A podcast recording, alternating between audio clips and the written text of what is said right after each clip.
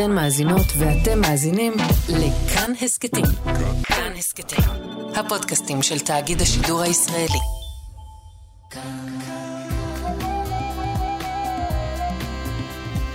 כאן תרבות.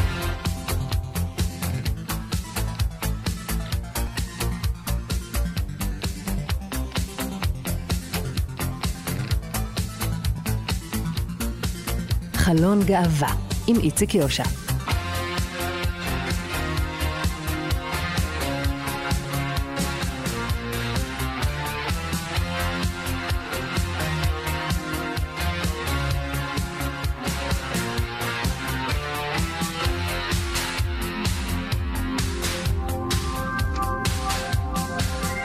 שלום, שלום לכם מאזינות ומאזיני כאן תרבות, אנחנו חלון גאווה.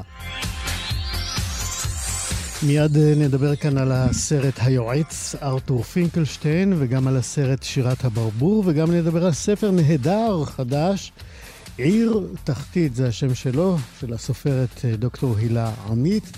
אה, אולי גם נספיק לשמוע קצת משיר חדש של צביקה פורס בצוות שלנו הבוקר, טל ניסן עורכת משנה ומפיקה. אלון מקלר הוא טכנאי השידור.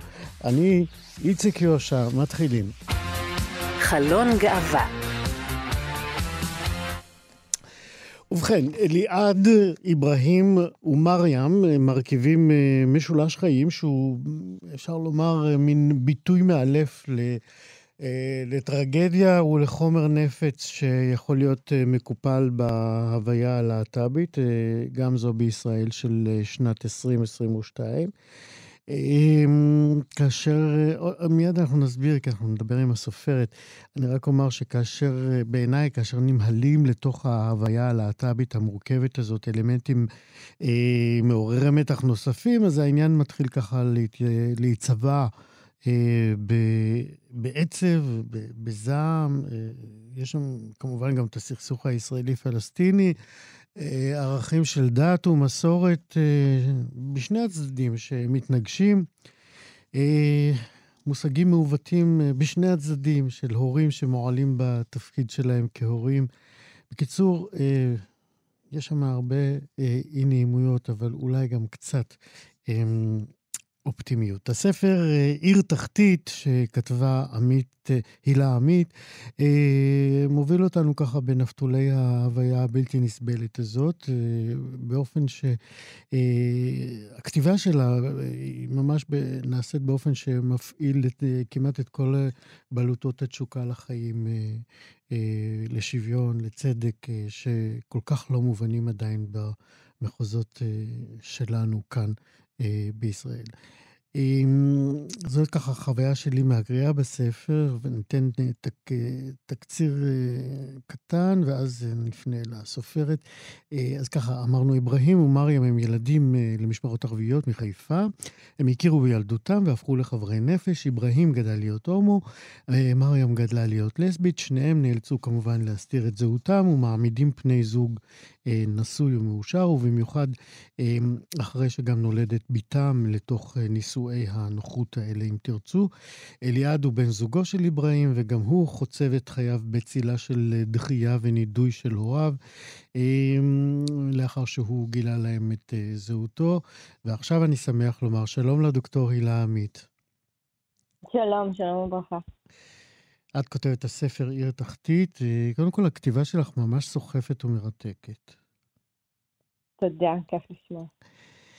אז מעבר למה שאמרתי על אה, אליעד, אה, אברהים ומרים, מי הם אותם שלושה, מעבר למה שאני תיארתי עד עכשיו?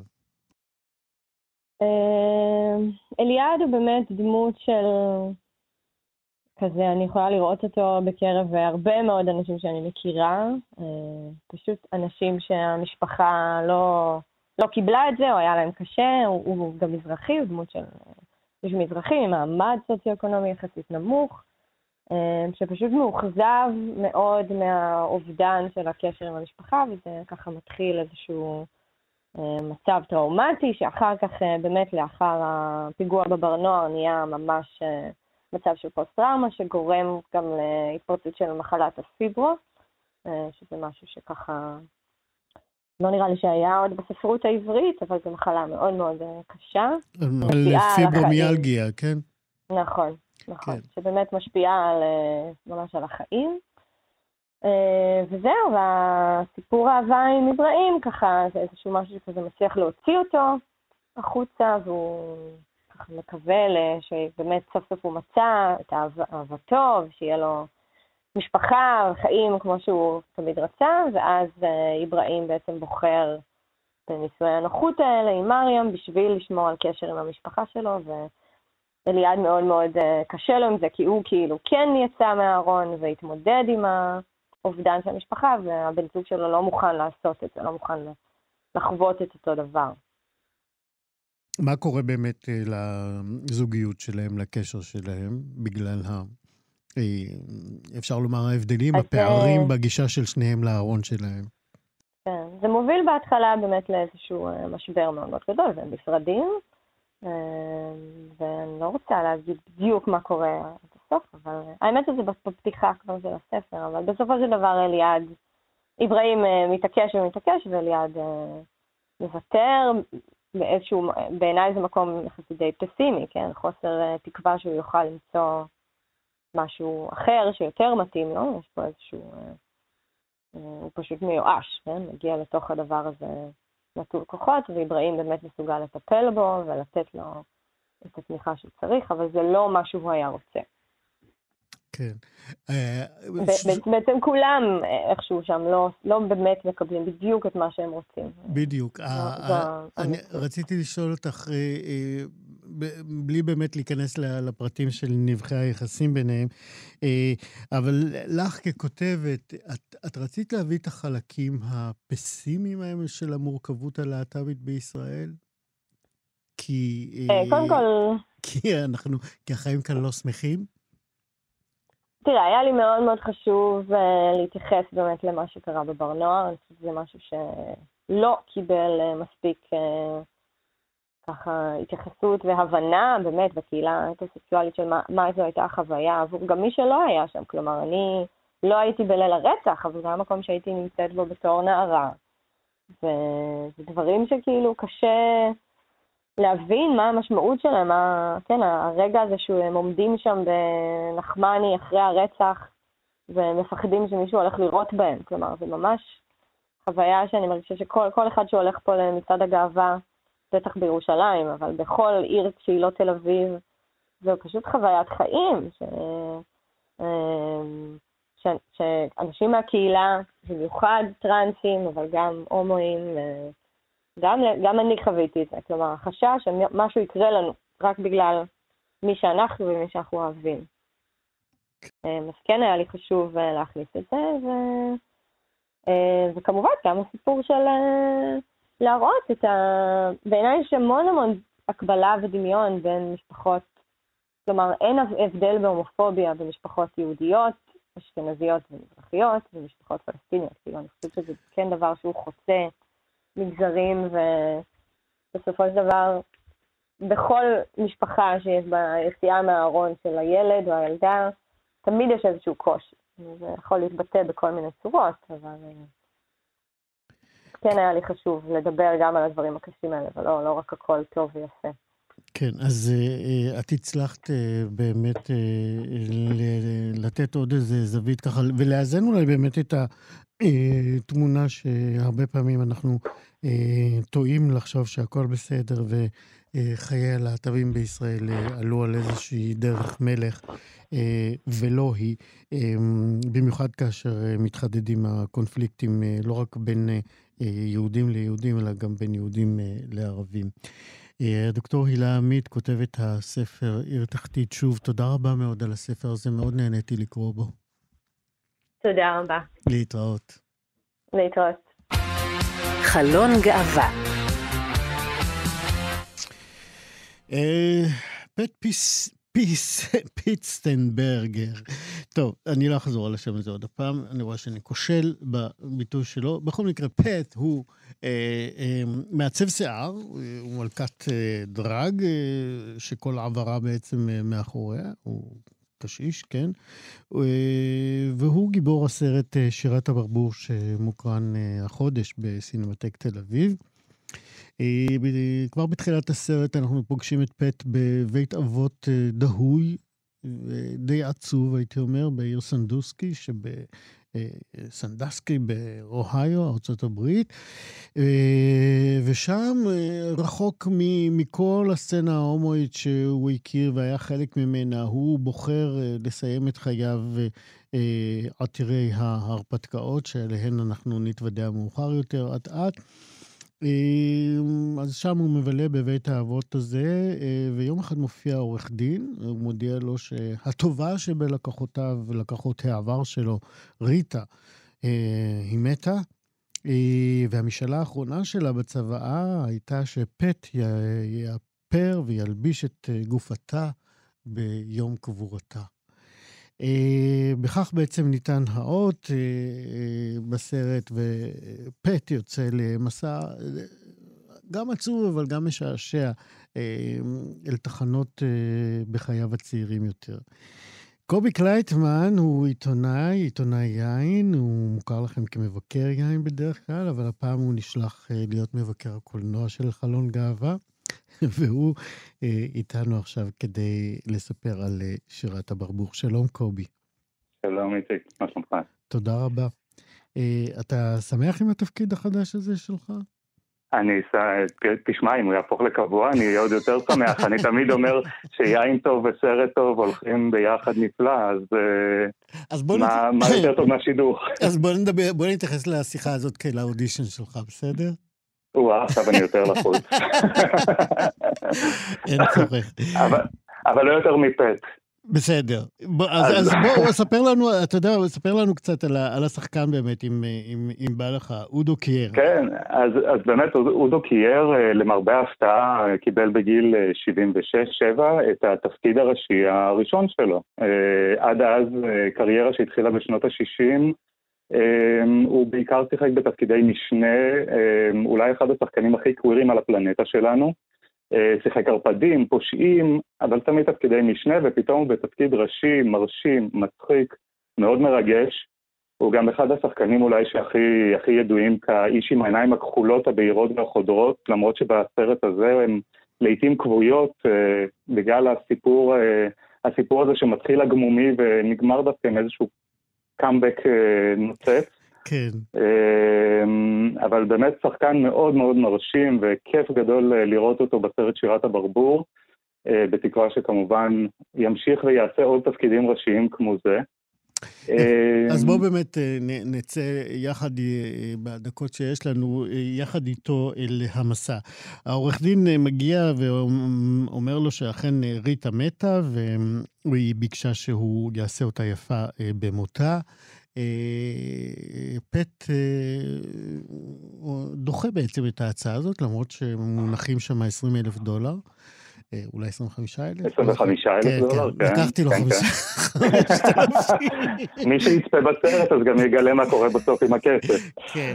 אה, אבל אה, כשהעורך דין היהיר והשחצן עוזב את המקום, קורה משהו לפט, ואז הוא מחליט לצאת למסע. תן לנו איזה כן. תחנה או שתיים, אתה יודע, אנחנו, הוא, הוא מגיע לבית שהוא גר בו, לחנות שהוא היה נהג לקנות בה אה, חומרי איפור ותמרוקים, אה, מועדון הדרג שהוא הופיע בו. כן. בוא, בוא תבחר אתה איזה תחנה וספר לנו מה קורה שם. אה, קודם כל חשוב לציין שזה סיפור אמיתי אגב, על אגדה מקומית בעיר הולדתו של טוד סטפן, סבמאי, שזה גם פעם ראשונה שהוא עוסק בדמויות בוגרות. ובאמת אה, אה, פט יוצא למסע רגלי אחרי שהוא ככה מתהפך בשנתו ונזכר בכל עברו המאוד מאוד מפואר, זה אדם שירד מגדולתו וחוגג את חייו, וזה זה סרט של צפייה בשינוי, גם פנימי וגם חיצוני, אה, ובדרך הוא גם הולך לראשונה לקברו של מי שהיה בן זוגו לחיים. אני, אני לא רוצה לעשות יותר מדי, אבל זה קבר בעצם שהוא אה, לא ביקר בו הרבה מאוד אה, זמן, אה, ומוצא שם גם את שמו, כי הוא, הוא זה שקנה את הקבר לעתיד. כן, אה, אצל בן זוגו יש שני תאריכי תאריך לידה, תאריך פטירה, בדיוק. שלא יש רק תאריך לידה, לבוא העת, כן. בדיוק, אבל אחד הרגעים האולי נפלאים בסרט הוא הפגישה שלו עם ג'ניפר קוליג'. שהיא מתגלה כנמסיס שלו, ומי שמוכרת לנו מהסדרה הנפלאה של HBO, לוטוס הלבן, וכמובן לא בלונדינית. היא גנבה לו את הקליינטים. היא גנבה לו את הקליינטים ואת הקליינטית הכי גדולה שלו. אה, אבל אה, אתה יודע, ג'ניפר קוליג' יש לה איכויות כל כך מרשימות על המסך, היא לא צריכה הרבה טקסט כמו להביע את הפנים הנפלאות שלה בשביל להעביר את המסרים, mm-hmm. מנקמה ועד חמלה. וככה גם הוא אגב בסרט הזה, וכמובן שיש כאן, אני לא יודע איך לתאר את זה חוץ מקאמבק נוצץ, קאמפי ומרגש, של מי שבשבילי לפחות תמיד תהיה קריסטל משושלת. אה, השחקנית לינדה אבנס. אז זהו, אז בואו אה, נכניס קצת את המאזינים שלנו לסרט. אה, ריטה המתה היא בעצם לינדה אבנס, קריסטל, נכון. מדיינסטי, כמו שאמרת. ונו, מה לעשות, אני לא בטוח, כמה... טל, את מכירה את קריסטל מדיינסטי? אה, לא, מי שלא ראה קרב בין קריסטל ואלקסיס לא ראה קרב מימיו, הרי זה ברור. אבל זה רק אנחנו הזקנות זוכרות, ולא נורא. לא, אבל תראה, זה קאמבק נהדר בשביל לינדה אבנס, גם אם בתפקיד קטן, אבל תפקיד כל כך משמעותי בסרט הזה, וזה כל כך כיף לראות אותה על המסך הגדול פתאום. תאר אתה את החלק של, את החלק של לינדה אבנס. אגב, היא נראית מדהימה, אני לא יודע כמה שיפוצים היא עברה, אבל היא פשוט נראית מדהימה. לחלוטין, השיפוצים הם שוליים, אבל היא באמת נראית נפלא בסרט, והיא גם... היא אמנם משחקת גופה, על אף שאודו קייר לפעמים נראה נוצץ יותר מהגופה שלה שהוא מאפר בסרט, אבל אמ, היא באמת הייתה אחת, היא הייתה הלקוחה הכי גדולה שלו, ואשת החברה המובילה של אה, אותה עיר, אה, סנדורסקי באוהיו, אה, וזו אכן הייתה בקשתה האחרונה, שהוא זה שיאפר ויעצב את שערה באותה שוכבת בארון הקבורה שלה בדרכה לפגוש את האל. אה, ולבסוף הוא, הוא מתרצה באמת ועושה את זה. יש שם מפגש אה, נהדר, הוא בכלל לאורך הסרט מדמיין מספר דמויות ונזכר במספר דמויות שכבר אינן אה, בחיים, אבל מייצר איתן שיג ושיח, וגם איתה, גם עם ריטה, שהוא, אני לא רוצה לחלוטין להרוס, אבל הוא, הוא, הוא כמעט והולך. כמעט והולך ומשאיר אותה ככה כמו שהיא, אבל אה, הוא עושה את מה שהוא צריך, והסרט אה, נסגר בטונים יפהפיים, שאגב גם מלווה בשירים, בפסקול נהדר. כן, אבל, אבל יש שם באמת איזה, אני שונא את הביטוי הזה, סגירת מעגל, אבל uh, יש שם איזה uh, uh, התרה של איזה ספק ש, שהיה ביחסים שלו איתה. הרי בהתחלה הוא לא הסכים לאפר כן. אותה, והוא דחה את הכסף, וזה בגלל איזה חשבון uh, ככה רגשי שהיה לו. הוא נורא כעס. כן. נורא כעס, נורא כעס עליה. עליה וגם על uh, הדמות שמגלמת ג'ניפר קוליג'. כן, אבל, שבאמת... היה, אבל היה, היה עוד משהו שבעצם נפתר בפגישה עם הנכד שלה. אה, נכון. ש... אתה רוצה שנספר את זה למאזינים? אה, רק נספר שהוא כעס עליה שלא בצדק, ו, וטוב שהנכד הופיע כדי להסביר לו למה הוא לא כל כך צדק. נכון, נכון, אבל לחלוטין סרט של סגירות מעגל רבות וצפייה בשינוי, פשוט שינוי של אדם, של קהילה. אה, זה סרט שמדבר על כל כך הרבה בכל כך מעט. אה, ולא סתם הוא גם זכה, הוא יצא ב-2021, אתה יודע, הוא, הוא כבר עטור פרסים אה, מקצה לקצה, בין אם לשחקן הראשי הנפלא ובין אם לסרט עצמו. אז זה לא בכדי. יפה. אז אה, נגיד ששירת הברבור, הסרט באמת החמוד הזה, אה, מוקרן ב-26, 27, 28 וגם ב-17 בספטמבר, בסינמטק נכון, תל אביב. הקרנה הראשונה בשבת הקרובה, בשש ורבע בערב, נכון. קובי קלייטמן, אתה תחזור אלינו, נכון? אני אשמח מאוד, אבל אה, עם כוס מבעבע, מבעבעת ביד. וסרט מבעבע לא פחות מזה. כן, אבל אתה תצטרך לתת גם אה, אה, כוסות מבעבעות לכאן, כי אי אפשר שאתה תשתה אותן לבד. אתה יודע, ש... ברוח הסרט, מי ששותה לבד מת לבד. יפה. אז אני לא רוצה להיות, אני לא רוצה להיות ריטה.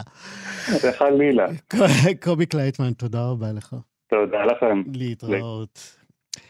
אנחנו עם אה, סרט, ארתור פינקלשטיין, הוא היה אה, אחד, אה, בעיניי, אחד ההומואים היותר נודעים אה, לשמצה, אה, לפחות בסדר, ברשימה שלי, אני רואה כבר את הקפיצות.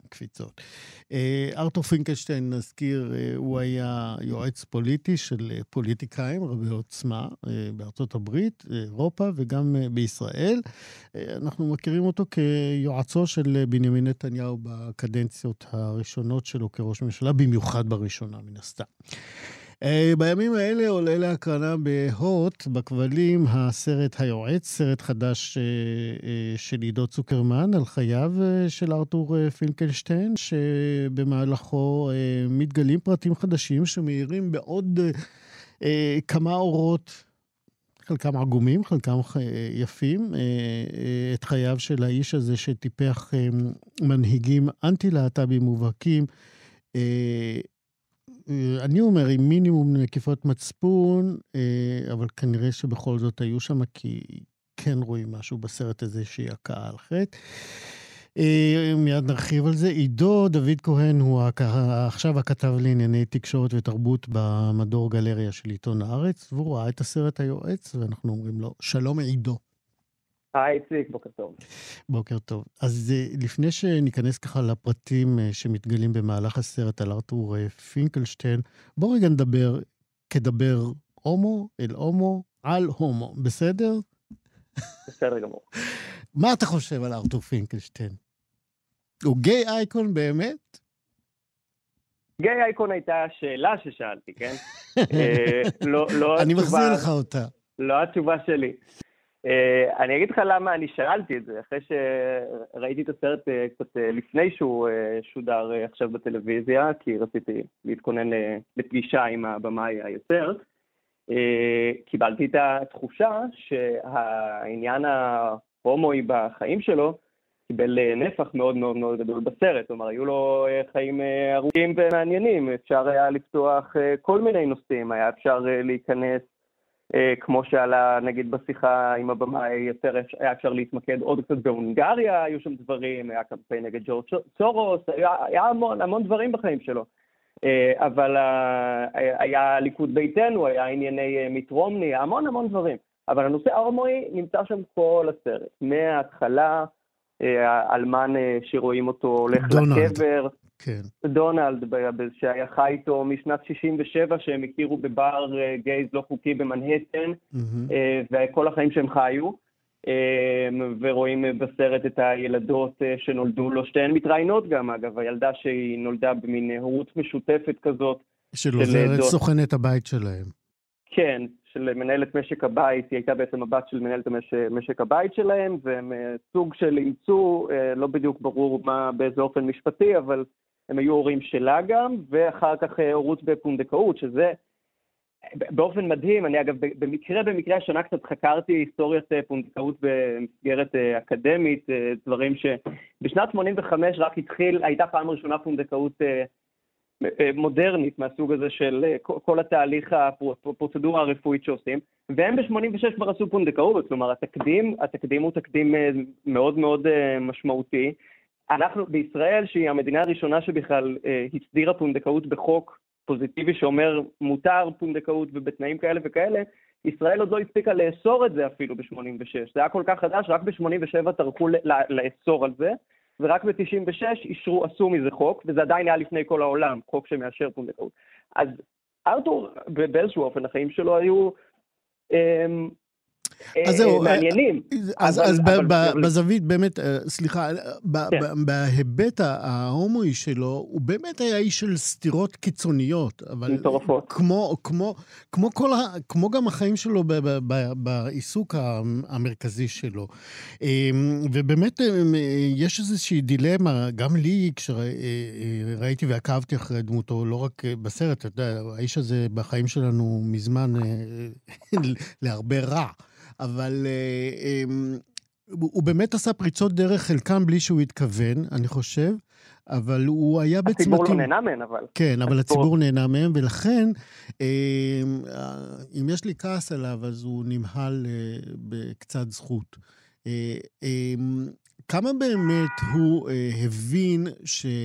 אה, יש איזושהי סתירה בין זה שהוא מקדם אה, מנהיגים אה, הומופובים, להט"בופובים באופן מובהק, כאשר חייו הם חייו כהומו שמח בחלקו עם בנותיו ובן זוגו.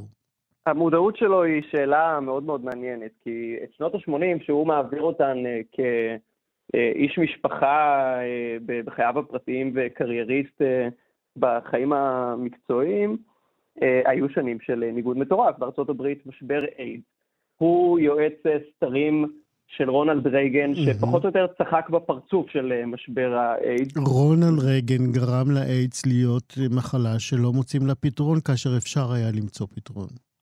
כן, ואתה שואל את עצמך, מה עושה יועץ סתרים? כנראה שלא ללכת לנשיא ולהגיד לו, תקשיב, אם אתה לא תטפל בזה, אז אחר כך ההיסטוריה לא תסלח לך, או לפחות יש אנשים שלא יסלחו לך. כנראה שזה, שזה לא היה שם. הייתה לו מודעות מסוימת, לפחות אנחנו יודעים שהוא, שיש אנשים שהוא יעץ להם וניתק איתם מגע ברגע שהוא ראה שהם הולכים מאוד חזק על הנושא ההומואי. אה, וגם על הפלות, אה, אבל עדיין הוא עשה קמפיינים לאנשים כאלה, והרגישות, אה, אנחנו בסופו של דבר את הדברים שהוא עשה כגיי, הוא עשה בשביל עצמו, ולא, ואנחנו לא יכולים, ואם, ואם הוא ניתק מגע מכמה סנטורים, זה לא, אנחנו לא רואים את המצפון שלו בא לידי ביטוי בעשייה שלו, בשום שלב. בטח בעניין הזה. כן, אבל עידו צוקרמן, גם מהשיחה שלך איתו, אה, כן מנסה באיזשהו אופן אה, אה, לייצר לו איזושהי מחילה, איזושהי סליחה על, על אותם מהלכים. אתה גם חושב ככה? לגמרי, כן, כי ברגע שאתה שם בקדמת הבמה גם את ה...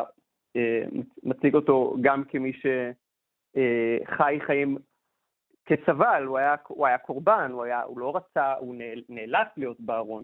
אה, צוקרמן עושה דבר, אה, עשה דבר מעניין בשיחה שלנו, אה, שזה לחבר את הסיפור של ארתור לסיפור של דוב איתן, שזה השופט, שהיה שופט מחוזי בישראל, מוערך. והתאבד, כן. והתאבד, וזה אומר, וסחטו אותו, הרי סחטו אותו על רקע הנטייה המינית שלו. וארתור עבר אה, סבל אה, לכאורה דומה, שבסרט מקבל מקום מאוד מאוד מרכזי, אני כש... ממש לא, לא, לא מצאתי שום קווי דמיון בין הסיפור של דוב אנטיין לחיים של ארתור. מגיל צעיר יש לו בן זוג, מגיל צעיר אה, הוא, הוא חי חיים מאושרים, עשירים, עם אה, ילדה שהוא אימץ ועם עוד ילדה בפונדקאות. איך זה שייך לחיים של דוב איתן? תהרוג אותי. כתבת אבל... האאוטינג קיבלה, אתה, אתה ראית בסרט, קיבלה כתבה מקום מאוד מרכזי, כי כתבת כן. האאוטינג שהוא מאוד נחרד ממנה ומאוד היה בלחץ ממנה, והרגיש שזה... לא כן. פייר כי הוא דמות של מאחורי הקלעים וכולי. כן, אתה יכול לשמוע שאני עדיין חצוי ביחסי לדמות הזאת, ארתור פינקלשטיין. אגב, אה, באמת אה, יש אה, מדינות, עידו אמר לי את זה גם, אני לא זוכר אם זה... יש מדינות שאין להן את אותו חוסן דמוקרטי, נגיד, נגיד שלארה"ב יש חוסן דמוקרטי, למרות שזאת גם שאלה, אה, כי רואים מה עכשיו בית המשפט העליון עושה, ויכול להיות שאפילו את הזכויות אה, של נישואים גאים, שזה משהו שארתור הספיק ליהנות ממנו, הספיק להתחתן אה, ב-2004, יכול להיות שעכשיו זה יתבטל בזכות כל השופטים הרפובליקנים הקיצוניים ביותר, והדתיים וה... שזה, שזו מגמה שהתחילה תחת רייגן משנות ה-80, הפדרליסטים. והוא שעזר לאותם אה, מנהיגים אה, להתחזק, אה, כשהשיא של הדבר הזה הוא כמובן עידן דונלד טראמפ. ובהונגריה בינתיים מבטלים זכויות להט"ב כן, בכלל, הרי סימנו שם, זה היה האויב, כן. לפני שנה, זה האויב שהוא סימן. כן. אנחנו חייבים לסיים, עידו, לצערי.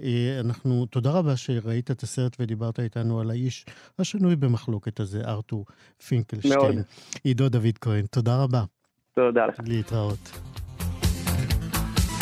זהו, כאן אנחנו מסיימים חלון גאווה. תודה רבה מאוד לטל ניסן, עורכת משנה ומפיקת התוכנית, אלון מקלר היה טכנאי השידור.